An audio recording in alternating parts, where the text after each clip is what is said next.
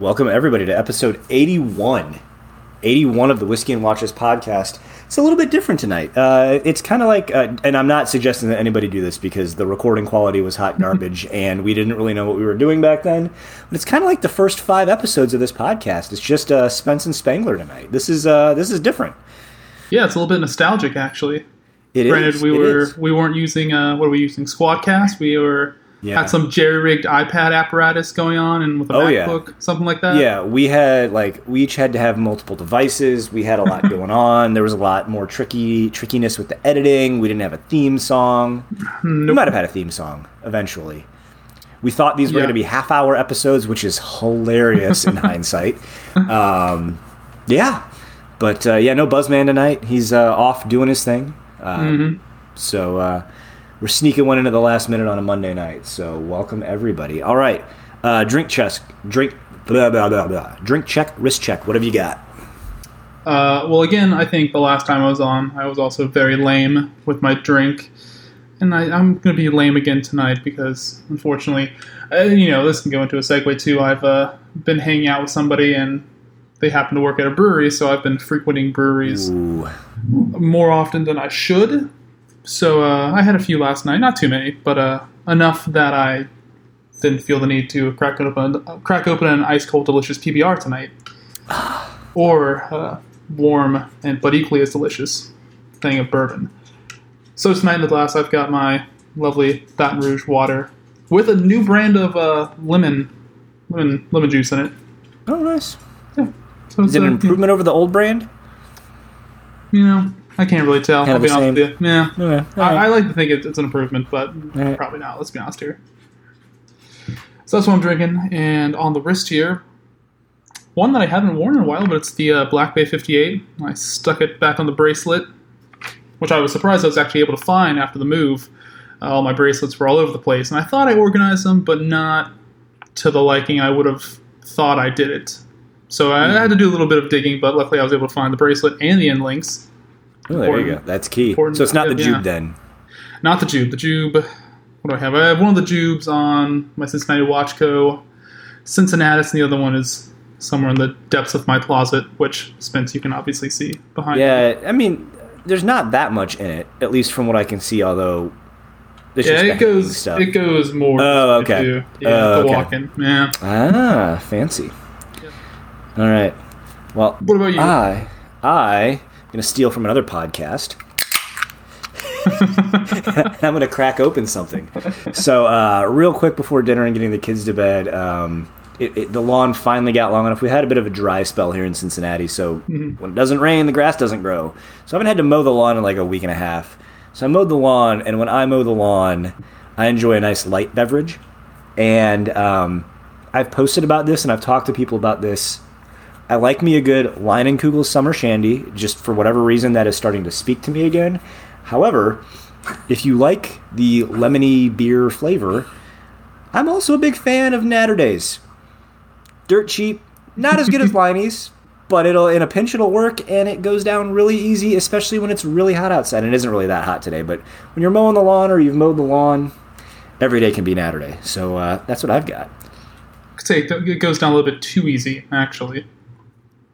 Yeah, but there's not much by the way of alcohol in these, so um, you well, know. granted, I feel like the natural light slogan is that they're not designed to be drank slow. I feel like the proper way to drink one of those is to have a key with you and then pop it open. Yeah, have a little you know, it's been a while since I've done done one of those, and I don't know with the like the strawberry lemonade flavor that goes with this that that would be. I mean, it might actually make it even easier. Let's be honest, because uh, w- it, of of all of the very low rent beers, um, Natural Light is near the bottom of my list, only just above Milwaukee's Best and uh, Beer Thirty. Um, I was more of a Keystone guy, um, just yeah, as far as, as that goes, the, the cheap beer. Um, but you throw a little bit of strawberry lemonade ish, whatever is in there, and uh, it's it's pretty solid. Um, Can- so yeah, that's what I'm drinking. Yeah, and then on my wrist, uh, we'll do a little bit of a segue here. I've got on my Fratellurus the uh, Big Crown pointer date with the burgundy dial and the bronze case. I wore this just under a week ago uh, to uh, Big Ash Brewery, which is uh, right here near the house. um, on the east side of Cincinnati because uh, we had an Oris Airstream show up for Red Bar Cincy, which was really, really cool. Jason, uh, the, the, the rep who covers this area of the country for them, and another another person from from Oris or from the company who operates the trailers for them um, was here. They had the Airstream, which was pretty neat. They parked it right outside a brewery, uh, and they had everything like all the different size. Like if you wanted to see a 36, a 39, a 41, and a 43 of the Aquas, they had all of them. If you wanted to see the 36, the new 38 Holstein edition, and a 40 Big Crown Pointer Date, they had them. I finally got to try on the watch that I have been fascinated for a while, which is the Pro Pilot World Timer, which is the one that has the bezel complication that moves the hour hand, which mm-hmm. I have to say is really stinking cool.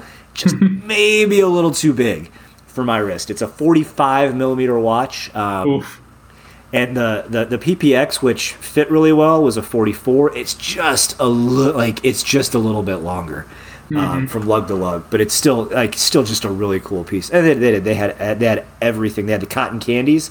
They didn't have the cotton candies on a bracelet uh, only because they said that demand for those has been uh, significantly more than they thought, and they're having a hard time keeping the bracelet versions in stock. Um, huh. Which I can believe because they're, they're 38 millimeters. They wear really well. The colors are fantastic. Um, it's pretty cool. My wife and the kids stopped by. The Pierce, you know, my, my oldest loved the the Oris mm-hmm. bear. He was out. Uh, it was just it was just a lot of fun. So yeah. we had a we had a really good time. Uh, he was like, "Daddy, there's so many watches," and he thought the trailer was pretty cool. It did look a little bit like the uh, the B29 that we saw a few weeks ago. Mm-hmm. Um, that that the uh, Cincinnati Warbird Society has because uh, it's you know it's that that that aluminum sided uh, Airstream trailer, which is a lot like the aluminum sided B29. Oh yeah. Um, anyway, so that that's that's what I'm wearing. Uh, huge thanks to Oris for coming out. That was so much. It was so cool, so much fun. Everybody from Red Bar who was there, Red Bar Cincy who was there, had a really good time. Just fun hanging out, talking watches, trying stuff on, and you know, like I said, they had everything. It's it's even when you go into an AD for most brands, it's kind of tough to see everything, mm-hmm, um, especially if it's a Rolex AD these days. but uh, you could see everything, try it on, wind it up, use the complications. It was pretty cool. We had a lot of fun. Yeah, yeah, I was surprised too. I saw some of the photos from the event, um, and I saw that your kids definitely had a great photo with the Oris bear there. It's good to see. Mm-hmm. But for whatever reason, I just had no idea that they had stocked the inside of the Airstream with like a full display. Oh, yeah. For whatever reason, I just did not even think that the entirety of the Airstream could be decked out into some type of display area. I don't know why. makes sense though. Now that I'm thinking about it.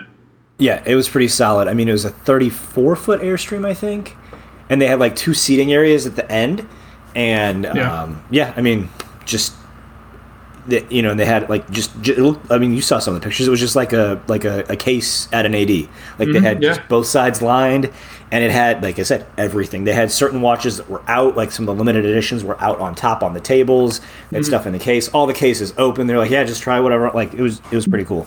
Um, yeah. very very low key very chill uh, just just a, a bunch of watch nerds trying on watches. The um, the Holstein edition was probably I mean, 38 millimeter smooth bezel with the new Caliber 400 something because it's got the small seconds. Just yeah. really awesome gray dial. Just that one was really cool. That one was pretty yeah. neat.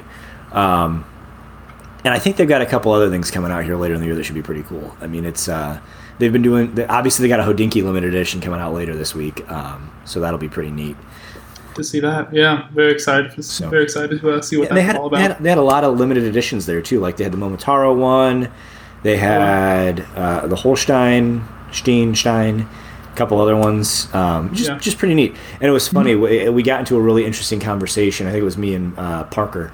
Um, it might have been me and, and, and Mike there there are three watches next to each other. They had a, a 36 millimeter big crown pointer date, a 38 millimeter big crown pointer date, and a 40 millimeter big crown pointer. And you're like, in conceptually, a millimeter is so small. Like we always joke about, oh, a millimeter is so small. Two millimeters is also not very large. Yes. But looking at a 36 next to a 38 next to a 40, you're like, those are mm-hmm. all very noticeably different. And when you yeah. think about the fact that it's literally a millimeter on each size of that watch's case, it mm-hmm. shouldn't look as big as it is. Like, it, yeah. but it was definitely, definitely noticeable um, which is just neat to see them like side by side because you don't always get a chance to do that. You're like, oh, I like the 40 millimeter. How would the 38 feel, or how would the thir- like is the 36 really that small? And it's like it, it wasn't really that small, but it was noticeably smaller than the 40 millimeter, Yeah, for sure. which was pretty neat. But anyway, yeah. well, I have to ask. I got to ask the question here. Did anybody fall for the uh, old trap of having a little bit too many libations uh, with the opportunity to purchase a watch? So, um, you couldn't technically buy anything off of the trailer, but you could find a way to get one. And I, I think, I I think somebody may have been working on one of the pieces that was a little bit tougher to get here stateside. They might have been trying to make an arrangement, and uh, that was that was pre me seeing him with any beverage in his hand. So that was fairly early on in the night. He came in with the intent. The intent. He- I like it. Well, I don't think he came in with the intent. I think he came in and he saw this. He's like, "How do I get one of these?" Um, Okay. And they were working on trying to figure that out. But uh, that was fun. Um, Yeah. But I know the other one that I really liked. I mean, we talked about my favorite, like my favorite complication that they make. I don't know. I don't know how I won't own a Divers 65 at some point. Just I tried on three or four different versions of them. They wear mm-hmm. so well. I mean, we even had that chronograph for a while. It's a thick boy. It's like almost Yeah. 17 millimeters thick, but a lot of it's in the crystal. It's got a really thin mid case. Like the the bicolor one with the two tone bracelet and like the the like honey dial that looks Yeah. like it, I mean it's a, it looks like a watch that has been out in the sun for 40 years, but it's a brand new one. Like it just mm-hmm. they have so many different versions of that watch. I think I will at some point eventually own one of the 40 millimeters just because they they wear stupid well. Yeah. Yeah, you're, you're right. The uh, the diver chronograph that we had in stock, I was very much considering snagging that a while back. Even, like a couple months after we had it, and then it's been slowly sifting around in my headspace for a little bit of time. Obviously, I did not go that route, but you're right. These those Diver 65s look whatever whoever designed those watches, amazing, amazing job. They really captured the aesthetic of what they were going for, and they did it well and at an incredible price point. And that's why I think they're so popular. Oh, I agree. And I see the, the, the thing that I struggle using air quotes with is I like kind of the original one that throws back that has like the the, the, the numerals that are loomed are what what's loomed is the outside of the numerals with the blo- with the boxes. So like the, the negative space is where the Yeah, I know what you're talking like about. those original ones are really cool. Um, that being said, um, the bicolor ones, and I, I- don't think I'd go with a bicolor bracelet just because that might be a, a little bit too kitschy for me or a, step too far. Now, if I went all bronze, I'd go all bronze. Like, I, like the bicolor is a little bit different, but like the ones that have the brass bezels, that just that Yeah. little bit of warmth on mm-hmm. a steel case is really cool. Especially the ones that I think have the gold tone numerals. Like that is almost like that's the perfect gilt color colorway, Yeah. and that that bronze will kind of like it. I mean, I'm looking at the case of my watch. Mine isn't green. It's also not like shiny coppery anymore. It's kind of a like a very very warm like darkened bronze. And I think if that if that you know bezel turns kind of this color, it'd be really really special. Um, so that that that I don't know. It's fun to think about. yeah, I think you're right. That, that that's probably the, the perfect amount because you're right. I think the uh, kitschy factor of the bicolored bracelets make it a little bit over the top for me. Mm-hmm. So I'm the same boat, boat as you. Either go full bronze or just a just a hint of it. Right. Go all the way. If you're gonna do it, go all the way. Yes. and get the pink one. The pink Yep. one was so good. it was so good in All, person. all those cotton candy ones are good. Really, they are. But I mean, it's like if you're gonna go with a pastel one, it's like, man, just go all in. Like pink is the pink is the all the way to go. Just go with that one. It's just it's it's perfect. I mean, it's a pink bezel or a pink dial on an all bronze watch. It's Uh-huh. basically you're jumping into the deep end with Oh, weights on your ankles. Yeah, Oh, you're going. exactly. You're, You're, going. going, all the way in. My guess is that's not someone's only watch. If it is though, we need to get them on the podcast because they would be very yes, interested. I really Yes. want to know what made you choose that one. If that's your Yes. daily driver and your only watch, the only one you own is that one. Um, we should talk. Yep. Anyway, all right, real quick, fresh form finds. Uh, what have you got, Spangler? Well, I decided to go a little bit vintage this week, and by a little bit vintage, what are we talking here? About to, to do 80 years, yeah, 70, 70 to 80 years. We'll say about that range. Pretty vintage. Vintage. Yeah, it's uh, it's pretty vintage. It's a pre Carrera Heuer Big Eyes chronograph, which, normally speaking, I think when it comes to bicompax chronographs, they're not really my cup of tea. I really prefer prefer the three register layout, but for whatever reason, these big eye chronos, especially when you have two of them just like stacked right next to each other, they fill up the dial space and it just looks good. And this one has an all white dial, which looks pretty good. I mean, I'm not saying it's perfect, but for being, let's say, roughly 75 years old, it looks pretty damn good. The loom appears to be somewhat filled in, so that could been that could have been redone at some point on the hands. But I mean, overall, it looks case wise does not look to be polished, which is always a plus. Uh, numbers are legible on the dial, and probably the best part about this watch is that it comes on a fitted JB Champion bracelet, which, if anybody's trying to track down bracelets for these watches, I have read, obviously I've not done it, but I've read it can be somewhat of a hassle finding in links that can fit certain cases. So with this one, you don't have to worry about it. Mm-hmm. And obviously, it is on eBay because everybody knows I am, I, I do have somewhat of a penchant for coming on eBay. And you can have this watch for just the lovely price of $2,500. Yeah, which honestly, yeah, it's not bad. Coming with it's got a Valjoux 22 movement. Uh, and I don't know if it has been serviced or not yet. It appears like it has not, and I also don't know the logistics of being able to track down movement parts for Valjoux 2022. Um, so yeah, do your research, but for what it is, just looking at photos and the description doesn't seem that bad. Yeah, no, that's a, it's a pretty neat looking watch. Um, yeah, yeah, those those those those register those sub dials are pretty pretty big. Mm-hmm. Yeah, pretty big. Got the big glasses on. oh, absolutely. Yeah. Fills up the dial. Oof, I love it. Yeah, looks great. All right. All right, so what I have, a uh, bit of an interesting choice here, but I have a PAM 183, so the Panerai Radiomir Black Seal with these small seconds. Um, straps, boxes, paperwork, not a scratch on it, according to the seller on the Paneristi forum. Um, not quite sure if that uh, has as, as, fun exchanges as the Rolex forum, but you know. Um, uh, watches in Chicago. I'm seeing some messages that pe- some people were interested. I haven't seen that it's sold. Um, when did it, when was this posted? This uh, this post is a little stale, but not terribly stale. About mm-hmm. you know two weeks.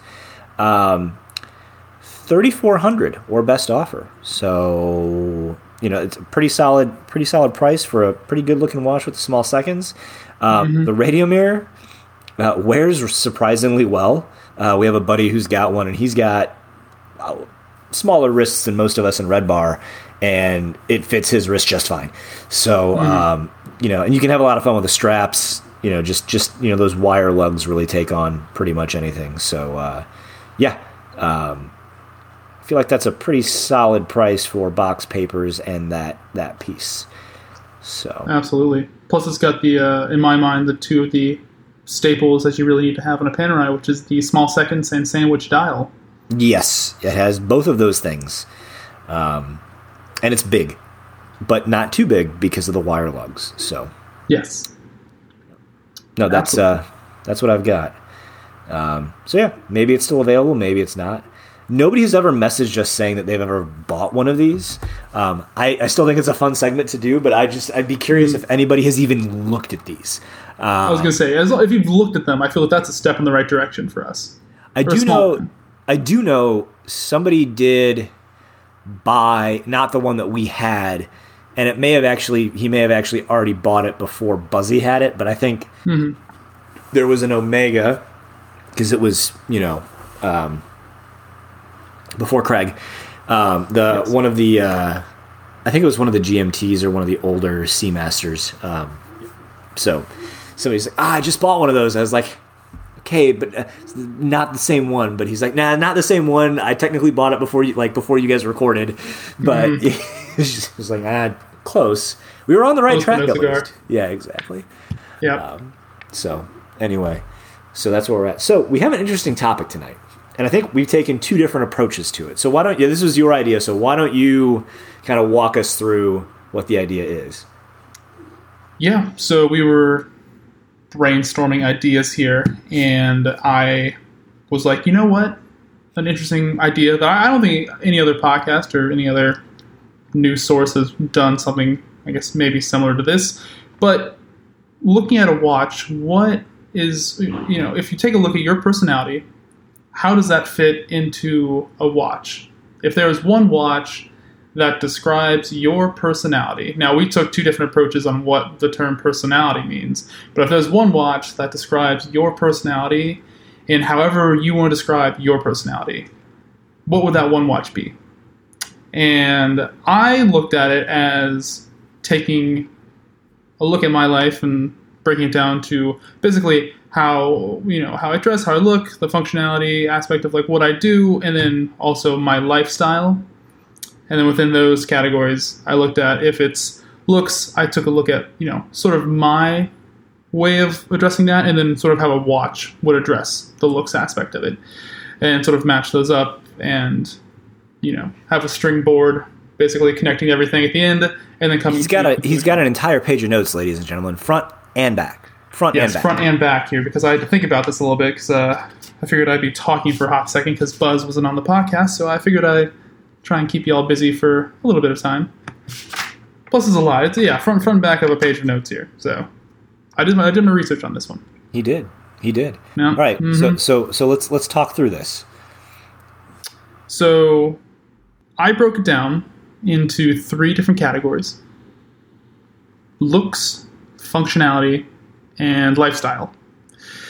So now, when it comes to looks, I can't say that I dress in the most normal. I try to keep it relatively kosher most of the time, but some of them, obviously, Spence, you can see my closet. It goes back a little bit here. I've got some eclectic styles in there, so you know I'm a little bit off the beaten path there when it comes to looks. We've noticed this with the bolo ties, the hats, the we we're we're all aware. I mean, I feel like our listeners have gotten to know a little bit of the Spangler style. Uh. Yes. it's been a while since And- we've seen the bolo, but maybe it's coming back. You never know. Maybe maybe the bull's coming back and obviously this is an audio medium but i have somewhat of a uh, interesting mustache going on as well and i'm Yes. rocking that because Yes, he does. Yes, he does. I'm So- really waiting for it to start to curl at the end. I'm really I'm waiting. I don't know know, if it's going to happen. Are you you're going to go 70s straight down?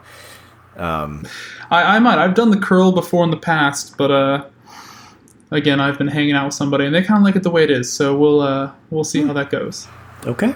So, uh, you know, when it comes to kind of like off the beaten path in terms of my looks, I'm looking for a watch. It really doesn't fit the norm, but uh, when it comes to like, you know, I guess case shape, case material, aesthetics, that type of thing. So maybe nothing, nothing, you know, circular. Maybe, maybe like just straight rectangular. You know, nothing, nothing like that. But still, somewhat in the realm of normal cases, quote unquote, air quotes, normal. But yeah, you get the gist in that. All right. Also, some of my outfits I like to go out a little bit. like to get a little flashy. Why not? Peacock a little bit. It's fun every once in a while. but not too much, right? I can't draw too much attention to myself. So, you know, looking at a watch that has that, it's got to have a little bit of stealth wealth. A little bit understated, but if you know what it is and you see it, you like it. Maybe an orange seconds hand. Maybe an orange second hand. Maybe an second. I, I didn't choose that watch, ladies and gentlemen. I did not choose that watch. But um, let's see. And then the third look, third were little bullet point on the looks for me. I really could care less what people think. I really don't. It's your your looks, your way of doing things. Why not? And I would say normal is the worst compliment you can ever receive. So looking at that watch watch aspect, it can be under the radar, but if you know what it is, you gotta rock it, and you gotta let other people know you can rock it. And who cares what they think? So that takes that, that's the looks portion of it, ladies and gents. Okay. So I mean, if you're you're trying to play play along at home here as to what watch I may be choosing here, And in fairness, this is not a watch he owns. He copped to that earlier. yes, this is not, It's not a, watch that I own. owns. Not Because a watch otherwise, we should all be able to figure it out as we narrow things down because you only have so many. Yes, So this could be anything. If anything, we know what watches it isn't. Yes. So you've got about 15 or so watches, but a little bit less than that. I think I've got some up for sale. So a little bit less than 15 watches that you can just nix off your boards. All right. Take a look at the next category. I was like, well, you know, what? How, how do I live my lifestyle functionally? And so, number one, I go to school, right? I have other responsibilities I have to attend to. Tight scheduling, along with a good sense of timing, is one thing that I functionally need in my life. And so, looking at that in watch terms, it's got to be a chronograph. I feel like that's if you're timing something, have a good sense of you know time on your hands. You're already wearing a watch. Why not take it one step further with the timing? Got to go chronograph. Although tachometer, not required. This is true. Care less about that. Excuse my Going out. dog coughing in the background. Surprisingly, Turn- my dog is just just Yeah. chilling out over here, He turns 13 this week, so he's getting up there. he is. He is. He's a little guy though, so he could have a few more years. He's getting a steak this week. Every year on his birthday since we got him as a puppy, steak on his birthday. And it's weird how he knows too. It's weird how he knows it's his. I don't understand how he figures it out, but he mm-hmm. knows.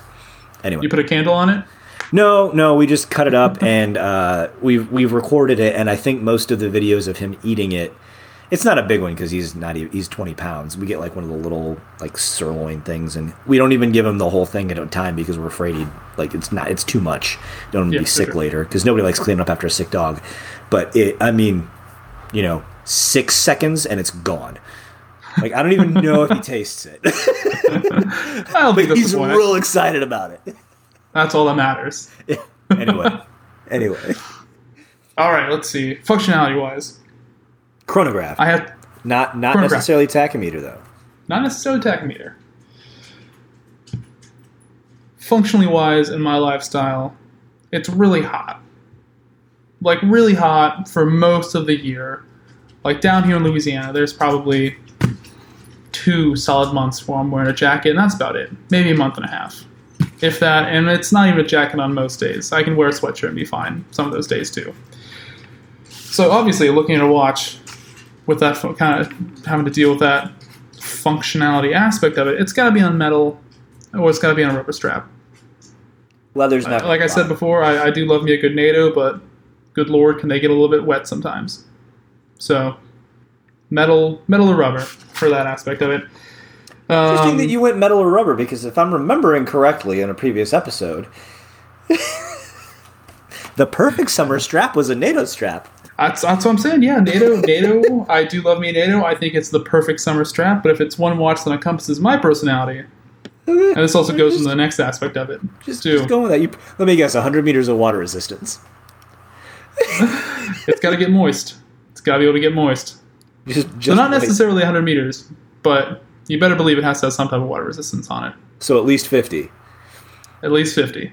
Okay, that's fair. At least 50. So yeah, I'm either getting wet through sweat, or God knows what type of moisture I'm sticking my hand in or dealing with. You know. Which also leads to the next aspect. Speaking of God knows what I'm sticking my hand into, my veterinary lifestyle. school. Let's let's be let's be clear. Veterinary school. Yes, yeah, that was the first bullet point. I was yeah, that- maybe I yeah, yeah. I gotta make maybe I sure drew we're that clear too on this. Make sure we're clear on this. that is, to be fair, ladies and gentlemen, that is the first bullet point on the lifestyle. So yeah, I, maybe I drug that out a little too long, but uh, lifestyle, I do get a vet school, so obviously I'm doing a lot of placing my hand in places I wouldn't necessarily want it to be in sometimes. So a watch has to be durable enough to have to deal with that, right? Got to be able to beat be beat around a- for a, a little bit, and it's got to be able to like it too. All right, next in lifestyle, obviously I'm a little bit of a night owl, so I like to go out, bars and restaurants. I've also dipped my hand into a little bit of brewing too, which is kind of fun. So I mean, it's got to be able to uh, deal with that kind of aspect. So I mean, you know that that's a pretty broad aspect, but for the most part, loom is good when you're going out. I like loom. I mean, in fairness, who doesn't like loom? Yeah, loom. Well, again, not uh, not too flashy. I guess you could be another thing in there. A little bit un- understated stealth wealth again. You want to be. I, I just like to think that I like to be able to tell the time in most conditions. Yes, yes, especially when the sun goes down. Do you? Here's here's a question. If we're trying to narrow it down, do you need to Mm-hmm. be able to read the chronograph when the sun goes down? That is a very good question. And on my original idea, I did not Ooh. put that down that you had to read the chronograph. But if I'm looking at the watch right now, and this give you a quick little hint here, this website is not very fast. It's a little bit laggy. So if I'm looking at this right and I can narrow it down here with the unbelievable lag going on, it appears that you're probably not going to be able to read The chronograph. the chronograph. Okay. Okay. So, So, yeah. it's mo- so in, in that case, it's most chronographs. yes, most chronographs. Also, the, the Diver 65 chronograph had loomed hands. It though, did. So maybe not So that one. Maybe Yeah. not that. Uh, it's uh, the Speedy Tuesday one also had loomed subdials. Subdials, yeah. Yeah, that was that was a cool way to do it. Yep. Okay, let's see what's next here. Obviously, I've I've mentioned this before when I was going on my IWC spiel. I like the outdoors, so it kind of goes in with the uh, you know veterinary veterinary school lifestyle. That it's got to be able to be beat around, but also the added caveat that I want it to be automatic because I don't have to deal with it. Mhm. I'm out running about doing my thing, wearing a watch. That's the last thing I really want to worry about. And then finally, here for the lifestyle, I'm kind of all over the board. Jack of all trades, I like to think. So, need to have something that can, I guess, capture anything at any time. That works. Yeah, not to go into too much detail, but give a, a slight hint there. You know, maybe multiple timing functions on the same watch. Ah, okay, okay. So maybe a chronograph with a dive bezel or a timing bezel, or maybe a split seconds chronograph. Well, we, Maybe we either of of those reached, things. It could be either of those things. Yeah, it could be could be a chronograph the GMT. Who knows? Ooh, Yeah. those are even fewer and farther between. They are few and farther between. But since we are at the end here, I can, I guess, reveal that it's not a chronograph for the GMT. Uh, that eliminates the Grand Seiko Spring Drive that I was thinking of. I was like, there's very few that are like that. And I guess the final aspect here is I like to be a little bit big and bold because, you know, why not? You only got one life. YOLO, as the kids say. It's a Royal Oak offshore, isn't it? A bit, it's a little bit higher up the chain than that. Ooh. okay. So it's not an Coming- offshore. Higher No, up the chain. Up the chain of command when it comes to watches. Maybe it has a carbon case too. Now I'm lost. And again, these are watches you definitely cannot buy unless you know somebody very special here. But coming from Mr. Richard Mille, Ooh. I've got the RM6501 as my watch that really best suits my personality. I was not thinking anywhere near any of that. Ooh, we got the carbon case, we got the chronograph, we got the loom, which I think is loom. I'm gonna say it's loom. We got a split second chrono, and we got it on a rubber strap. Is carbon really. Can carbon take a beating? Are we sure about this? I'm gonna say it can. It's carbon fiber. People build cars out of carbon fiber, so like, Yeah, but they also disintegrate. Have you seen have you seen what happens when a Formula One car crashes? It's everywhere. They have to sweep it up into a pile. Well, I mean, some of those guys probably are wearing RMs. Did the, did the watch explode? No, that's fair. No, that's fair. Uh, one of the most horrific crashes I have ever seen that somehow managed to not kill somebody last year. Uh, Romain Grosjean went through a barrier wearing his Richard Mille and came out of it somehow. Now, and in fairness to the the carbon fiber tub, very rarely disintegrates. It's the consumables, the wings, and other stuff. So, I mean, I, I mean, I guess, I guess we just have to just have to see. I mean. I doubt it's a doubt it's a G shock, G shock from that perspective. But you know, Well, I mean, that goes another aspect of my personality, right? I'm not here for a good or a long time. I'm here for a good time. So if it There dis- you go. disintegrates after a while, it's fine by me. there you go. So yeah, that's that's what I got. That's my reasoning. You know, hope everybody enjoyed it. My two-page notes of my thought process of why I probably should get an RM6501, and also my reasoning as to why I'll never be able to get one. So okay, let, let's let's just let's just talk about that watch really briefly here. Um, what are those lists for? or are those price Um, upon request? It's probably a price upon request because you know if you've ever been to the Richard Mille website, they're they're not putting prices on here. well, yeah, They've price free zone, ladies and gents. Yeah. They're It's uh, also probably get spat in your face if you go into the store zone too. yeah, yeah. hmm But yeah, that's uh, you know, we can link this in the podcast description or not. I don't, I don't know if you want to go on the website and look We at all the technical specs. We can, yeah. I, I was really, you know, I'm obviously really, this has a bunch. I am dumbfounded that this is where we ended up. I think this might be one of the first times we've talked that in depth about a Richard Mille on this podcast. Yeah. It's a, yeah, I guess it's a brand we have not really delved into. And what can I say? I'm also the wild card, so you know, had to Yeah. throw in one that was yeah, uh, I. I would not have thought like me thinking that you were going to go with a, a Royal Oak offshore was pretty ridiculous. But like I was like, I mean, I could like I could see was nowhere near thinking RM at all. like just there's like that just so far out of the realm of possibility in my head. yeah, I mean, neither was I. I mean, originally I was going to go with a like a Casio, one of their fun little janky twenty five dollar watches. But then the more I thought about it, like, Literally opposite ends of the spectrum. Literally. yeah, I know. You I know, can't right? get- I only I only think on the two ends here. Yeah. Yeah. Uh, uh-huh. yeah, Okay. yeah. That's, So- that's what I got. All right. Well, I won't go into nearly as much depth or introspection as, as Spangler did to do this because I took a bit of a different approach. Um, I have literally none pages of notes, none. and, you know, talking about kind of like personality, lifestyle, all that other kind of stuff. And I, I- think to a degree we can talk a little bit about this. I mean, I was really kind of torn between two watches that are in my collection um, that really kind of Yeah. speak to me and really kind of speak to. If you want to talk about more personality and things like that, you know,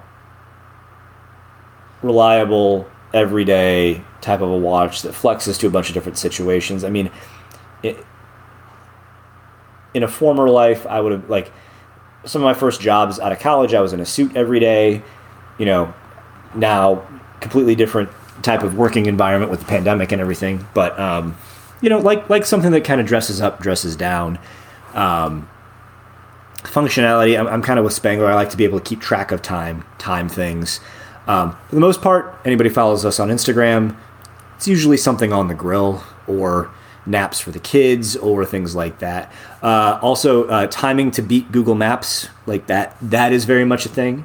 like, honestly, I feel like if I'm ever taking anybody going on a road trip by myself with the family, I'm wearing a chronograph, and if that means I have to bring a second watch, like I'm bringing a second watch because like you can't not be driving a car trying to beat Google Maps without timing it. Like that's just that's a rule. Um, Absolutely. Yeah, so like I go back and forth. I mean, obviously, I like sports watches. I like stainless steel watches. That's that's typically if you look at the vast majority of my collection. I mean, I'd say seventy five percent of them have a timing complication, be it a chronograph or a dive bezel. Um, and obviously, I've got little kids, so you never know what's really going to happen on any given day. Um, although I did, I did live a little dangerously this afternoon. I wore, I had my Grand Seiko on earlier, and we went to the playground, and I, I wore it, and uh, you know, just just live dangerously. Just just wear the watch. Um, did not wear it to mow the lawn though. Like that's just too much grass. That's just too um, much. Yeah. Exactly. It's just too. It's just it's sweaty and just that's not. That's not. anyway, so what it really came down to for me, you know, is you know watch kind of to fit the personality, lifestyle, things like you know what Spangler's talking about. I think, and just to remove any sentimentality from this, none of the watches that I'm giving to the kids, those were kind of out. And I just kind of look at it, and I look at my collection over the, the last you know 12 to 18 months, and I've really kind of become a Seiko collector. I mean, if you think about it, I've got. It started with the Samurai, then the SARX 069, then the SPB 149, and the SRQ 029. Um, just, I think of of the brands in the stable, that's that's the that's more than any other brand I've got. Um, and the thing that's cool about them is we've talked about this with other collectors as well. They run the gamut from you know your your your sub hundred dollar Seiko five that is everyone's first mechanical watch, all the way up to the you know hundreds of thousand dollars that they make with some of their special special editions, their Credors, anything like that. So like they run the gamut. If you mm-hmm. want to spend money on a Seiko at any price point, you can. Um, but there's that weird little middle ground to me, that is that area just above, kind of like your turtles and your samurais in that area where you're like people are starting to get their first good Seiko, and then you step up to something that's just a little bit nicer, and you're like, ah, I get it now. Like this is this is where they're and they've really started to kind of hit their own the last two or three years there. And we're mm-hmm. talking about the Willards, the 62MAS reeditions that don't break the bank. Like right there is kind of to me Seiko's sweet spot. And that's kind of like it's kind of where I like to live. It's like I, when I put one of those watches on, I don't feel like I have to baby it. And I mean, I don't really baby any of my watches. They're all they're all there to be worn. But mm-hmm. like yeah when you put on something like the Grand Seiko I had on today, like again, like maybe I take it off to go to the playground with the kids, and I'm holding people up near the monkey bars with all the metal, just because it's it's a nicer piece.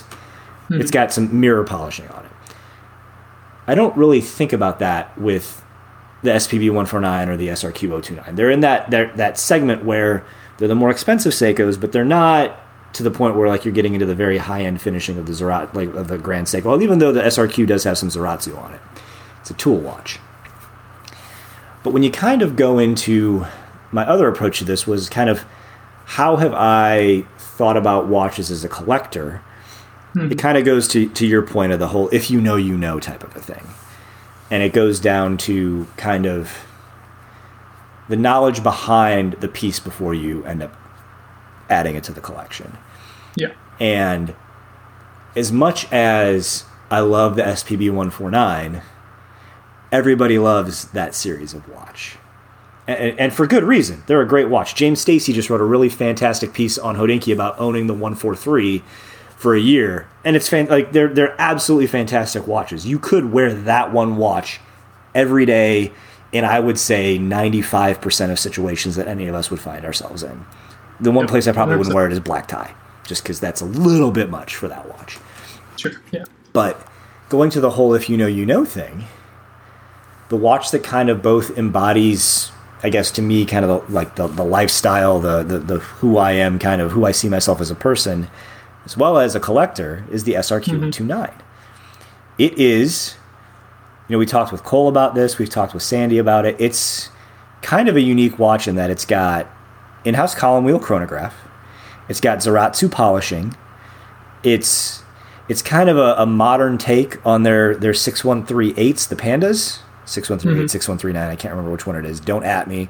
I'm gonna get a message from Stockton. You know it's the, you know which one it is, right? so I know that's coming on Wednesday. Um, but to me, it's kind of like it, it's a great watch. It wears exceedingly well. The finishing on that one for Seiko for that price point is excellent. It's not going to break the bank. I'm not going to feel guilty wearing it in most situations. It's got 100 meters of water resistance. It's got the in house movement. It's Seiko doing what Seiko does best. It is a fantastic watch at a good price point that is a little bit like a little bit inside baseball. And mm.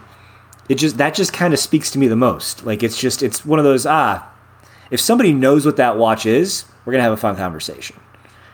Absolutely. Because it is the ultimate like that and there's a couple other watches like that that they make but like that to me is like everybody knows who Seiko is. I feel like everybody knows mm-hmm. Seiko, but like if you really start to understand who they are, like you you find yourself in like this price point with these watches, and it's it's such a fun place to be.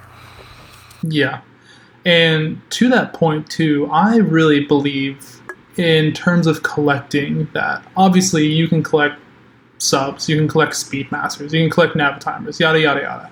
All these big, well-known watches that you know everybody knows, right? And they're nothing special, but you can build memories around them. That's great. But I really subscribe to the idea that when you're collecting, you should have one, maybe two watches that really aren't big name, everybody knows who they are, everyone loses their minds over them type watches. They're kind of low key, And when people think of you, they think of that watch. And I think that is I, I've kind of I've kind of tried to gear my collecting strategy towards that recently anyway. And you know, for the longest time, when I thought of you and I thought of the one watch that really wasn't like a big main name watch, even though it kind of is. But I guess I, I you probably agree to this too. It just never really got the hype that it deserved. Was your Omega Seamaster? I'm like, if I'm thinking Spence, I'm thinking that's the watch. Loves dive watches, off the beaten path. Not off the beaten path, but it's you know not as mainstream as it should be, I guess. And you know, like you said, you can probably take that watch around, not care too much about it, even though it is uh, substantially more. No, well, I guess maybe not substantially more, but a little bit more pricing wise than the SRQ. That's what Yeah. I thought it was, but See, I thought you, what you were going to say. Well, see, that's going to one of the boys, so that's why that was kind of ruled out. It is. I mean, I thought you were going to say the Tudor, the Fastrider, the Black Shield, yeah, yeah, I because that yeah. one, that's another one that's like, if you know what that is, it's cool. Mhm. It's. Yeah. I mean, there's. And the cool is that Tudor decided to do a fully ceramic case. Granted, it's got a Valjoux 7750 in or 7753, depending on the orientation. I can't remember Mhm. which is which. But, like, it,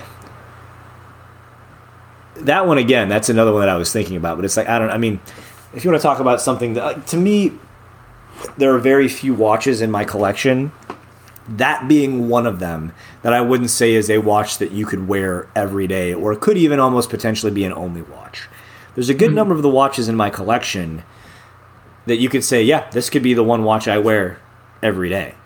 Mm-hmm. That one and the Oris.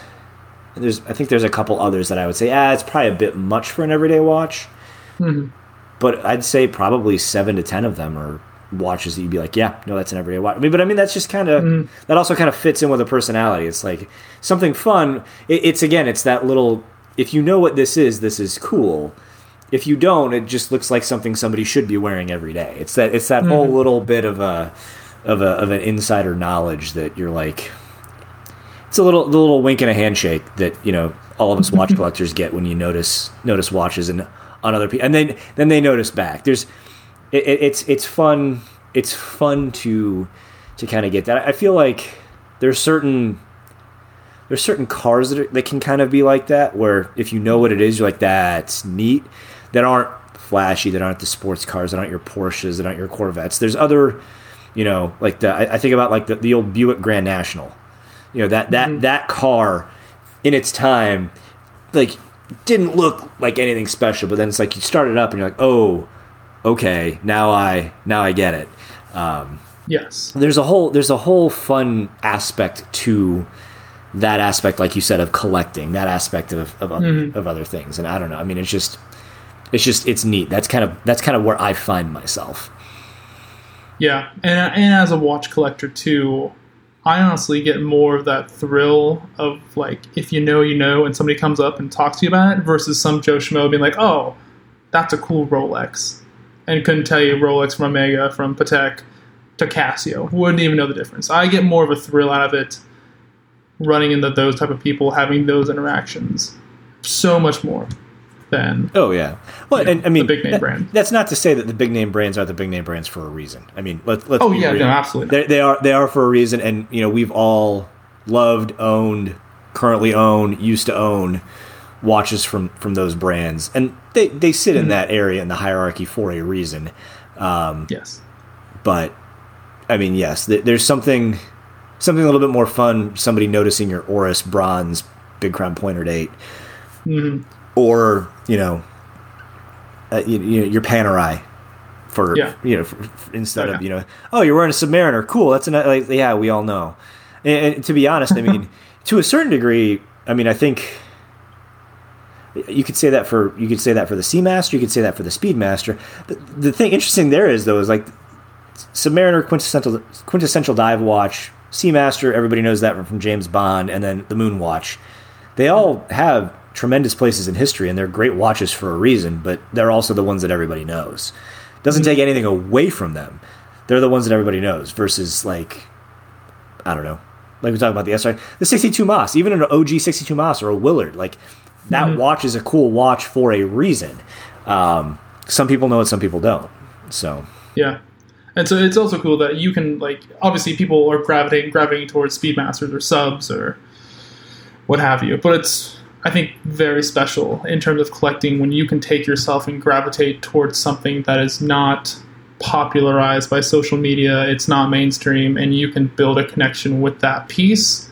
That is something special when it comes to collecting. And I think a lot, a lot more collectors should take a step back when it comes to the hype of a lot of watches and ask themselves, hey, do I really want this? Do I need this? Or am I just following and not really looking to build a connection with watches? I'm just looking to, you know, show off basically.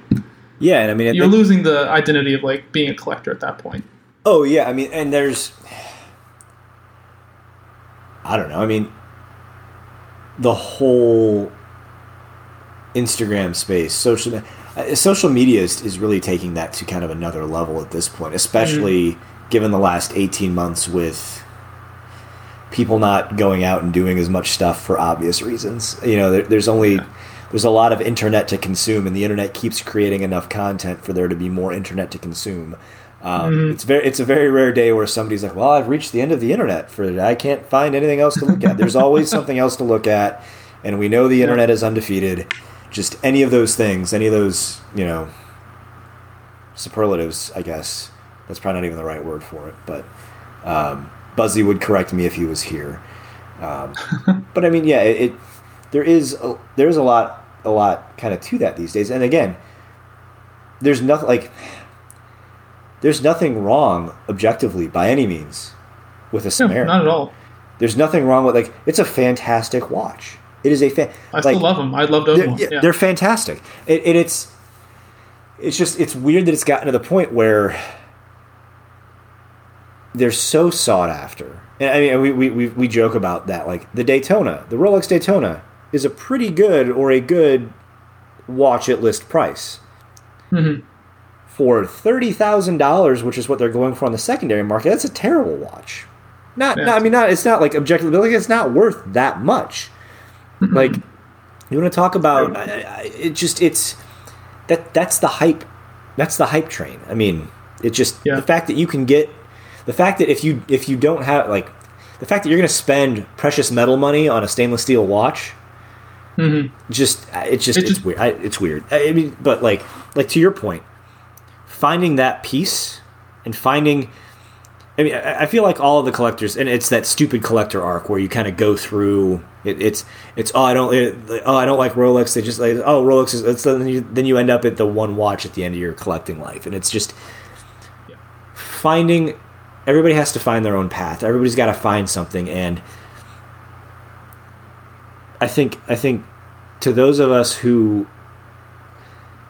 analytically driven like like to know the story behind everything i think mm-hmm. we all do eventually get there. I mean you start to like when you start down this rabbit hole of becoming a watch collector and buying your first one i mean your, your first one's probably going to be something that isn't very esoteric that isn't too far off the beaten path. Just because you know if you're spending your first large amount of money on an automatic or, or a manual wound watch you probably want something that you feel like you could wear every day.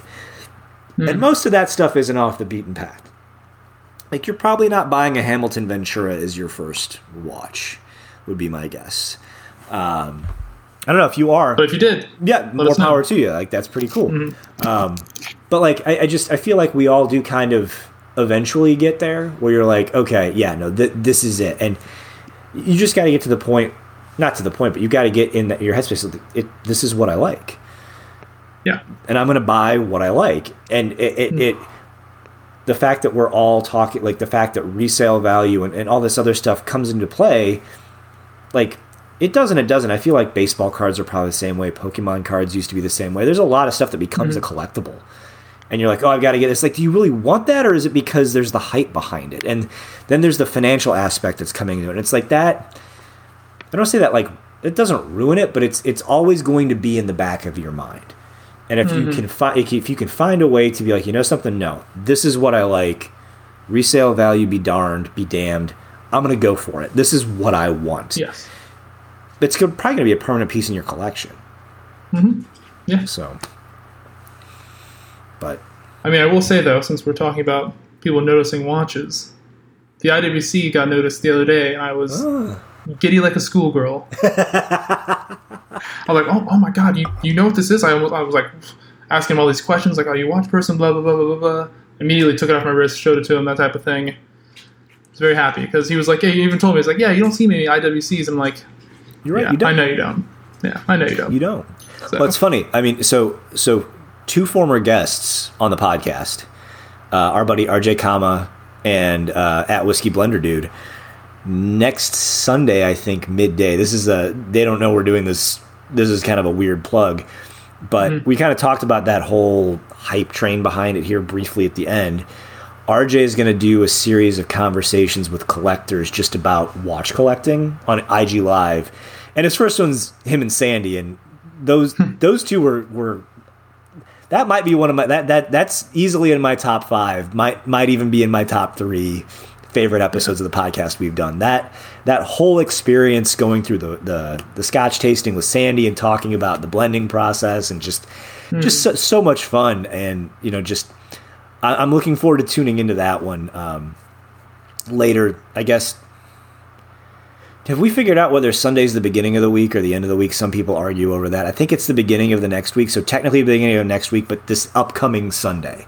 So the Sunday after this episode drops, they're doing that. Check out their Instagram pages. Go watch that. They're they're two really fun people to talk to. Um, and if you're talking about watch collecting and, and probably avoiding a good amount of the hype, my guess is that's going to be the topic of conversation. And my guess there might be some scotch consumed. Just knowing those two. Just knowing those two, there's a good chance uh, that there'll be some scotch consumed. Um, Sandy may have blended it too, which is what's a lot of fun. so, but anyway, no, I mean, I guess we always say let us know your thoughts. Nobody really ever. I mean, some people do get back to us, but I'm just kind of curious. So, you know, of those eight people, maybe three will uh, DM us something. So we'll see. But no, it's it's it's it is kind of fun every once in a while in this hobby to take a step back and kind of look into where are we where am I going? Where am I going next? You know, mm-hmm. or or what's I don't say like what the end game is because I don't know that for collectors I- of anything there's an end game. I was gonna say I don't really believe that there should be an end game because if you're doing this right, your taste and your collection could should constantly be evolving, and so there should never be like, oh, you know, when you're 15 years old, oh, I really want to have a 24.99 or something like that. Say, you know, when you're 45, oh no, it's a Royal Oak or something along those lines. Like, you know, it shouldn't stay the same. You're doing it wrong if your taste is staying the same. I mean that's very fair. Yeah. Like you should be learning. You should be, you know, getting out there, trying on new things, finding out new things you like. That's how it should be done. Well, and I mean, there's there's the whole concept of you go back to the familiar staples. You, you, I don't, you don't say you stick to what you have, but yes, branch out, try new things. You, you're right. Your, your tastes are always going to be evolving. Um, there's always some fun. There's always going to be things to come back to. So, like, you know, why not? Why not go and experience new things? I mean, same thing with food. Go out, try new things. Like, just that. It's always like the the old the old the old reliable is always going to be there. Yes. So, um, And variety is the spice of life. so are actual spices too. they and they help, and not in, in moderation, but like obviously seasoned to taste. you don't need to put salt on everything. Never thought we get there this. You know, eh, we're going into into, into a weird place. Um, but no, I mean, I, I do I do agree with you. Things evolve. I was, eh, we talked about it. I think a, a few episodes ago. There was an episode of I don't know it was the Grand Tour or Top Gear, but it was those three guys, and they were talking about how as they've gotten a bit older, the Bentley Continental GT now looks like an attractive car to them. We joked about this. That is me and two tone watches. Would have never thought I would have liked a two tone watch four years ago when I got into this. But you know, now, now, they're starting to mm-hmm. look a little bit, you know, it's the same thing. Taste, things evolve, t- things change. I don't want to say that you fit into stereotypes as you get older, but like, darn it, I'll probably in my 40s be rocking a two tone date just just because it just looks really Hell good. yes. It's like that's just how it's gonna Yep. work. like that's just like just own it. Just go for it and own it. Don't just lean in. Just go with it. Yep. Who cares? Yep. Like I said earlier, who cares what people think? If you like it, rock it. Exactly. Exactly. Name. You you do you. Yep. And don't be afraid to treat yourself. there we go. We're getting them all in. Getting them all in. All the catchphrases. So, all right. Well, we still managed to fill an hour. Um, hilarious. We thought this was going to be a half hour podcast when we started it. Yeah. Over a year ago. Oof. Yeah. Really wrong there. Yeah. I mean, last last last week it took us like 50 minutes to get to the main topic. Yes. Again, if we would have just stuck with the main topic, we probably could have fit it in about 30 minutes. We probably could have, but we didn't. And I think, I think we were better for it. Might have been. Be- it was more fun. That's why people like us, probably.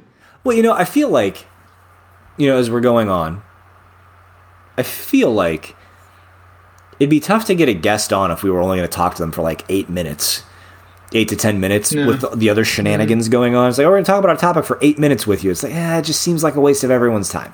So, Yeah. I mean, Yeah. they don't want to hear us. They want to hear everybody else. Yeah. So, anyway, all right. Well, until next time, everybody. We hope you enjoyed our ramblings. This went. This got weird, but that's fine. A little bit. A little bit. That's okay. Anyway, all right. Catch you next time. Oh, we're gonna See have ya. to. We're gonna, yeah. See you. We have to. We have to edit that in. Yep. Oh, oh, oh here. Give, set me up here. Okay. Toss, toss me the, toss me the pitch. Catch everybody next time. See ya.